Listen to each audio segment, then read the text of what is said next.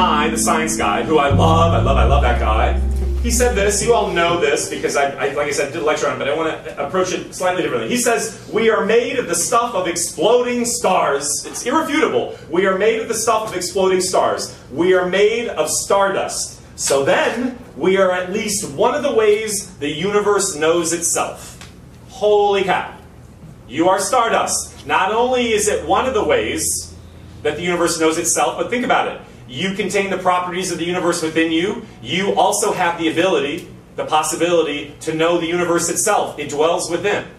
So you are infinity. You are stardust. And the challenge in life is we get oriented toward the untruths. In last night's class, this lovely actress, after she did a really great uh, scene, and afterwards she called herself batshit crazy. I said, "Oh no, no." Okay, and I thought this is an interesting example of where we get stuck in life.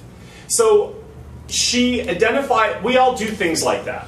Sometimes we summarily dismiss it. We just say it as a joke, right? Oh, I'm crazy. I'm I'm weird. I'm an asshole. Things like that. And I think it's interesting, as my mom always says, a joke is a funny way of telling the truth.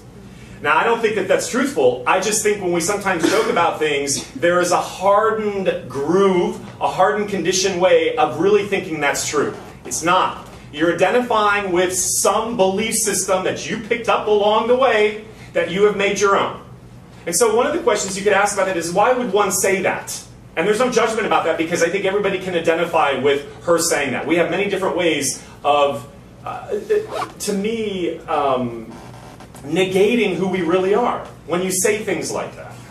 Well, why would we do it? Well, maybe if you say things like that to yourself, you're keeping yourself from what's really possible for you. So if you keep identifying yourself as batshit crazy or a loser, or an asshole, or, or it's never going to happen for you, then you're not your own self-worth and self-measurement is identified by the way you think about yourself. So to actually have to step beyond that, meaning potential, possibility, infinity, star-like presence, that's a different calling. That means I got to let go of that conversation. So I thought I didn't think this last night. We just talked about it in that way, maybe. But then this, today, when I was reminded of this beautiful quote, uh, fact, it's a fact that Bill Nye says, I started thinking about, well, this is so interesting. Well, why is it that if we say something negative and untruthful about ourselves, but we believe it to be true, it negates the truth of who we are, which is infinity. So I can't be both. I can't be stardust and a jerk off. Now, some of you can say, well, yes, you can. We live in a world of duality, so you can be both. Uh-uh. Maybe that's just a misperception if my ego keeps identifying with the way I keep saying this thing, that thing becomes my truth. Or you could see it this way. We identify so often with how we tell ourselves these, these untruthful things, these poisonous things, that they mask uh-huh, or conceal the truth. So the truth that you are infinity isn't even available to you. Look, you can't, if the camera's here, it can't see me. This is the way we think about ourselves. I must peel through the veil to see I am that. Let me end with this because that's where I get struck. That's where I personally also get stuck in life. When I'm in the world and I identify with those limited thinking beliefs, and yet a part of me knows that I'm not. I'm not limited. Then my struggle becomes about how do I break through? Taking on listening to what other people say, or the things people have told me, or the business that reinforces the way of limited thinking. You hear what I'm saying? So, I think the best way of thinking about it is what Kristen Wiig says. She says, if you're creating anything at all, it's really dangerous to care about what people think.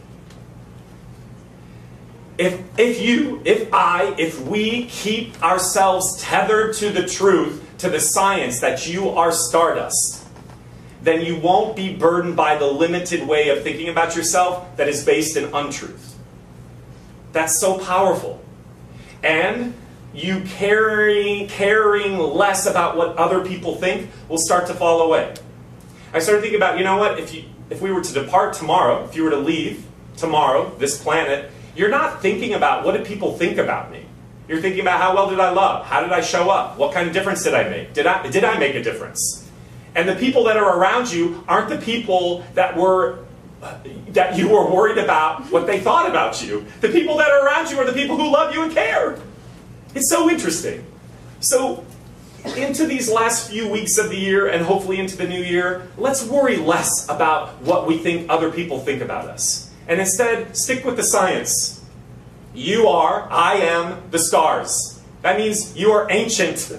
You are wisdom. You are all knowing. You are beauty. You are light. Please, tonight, when you go home, look at the stars. Just go look up at the stars. Remind yourself I come from that, I am that. I'm not this. Got it?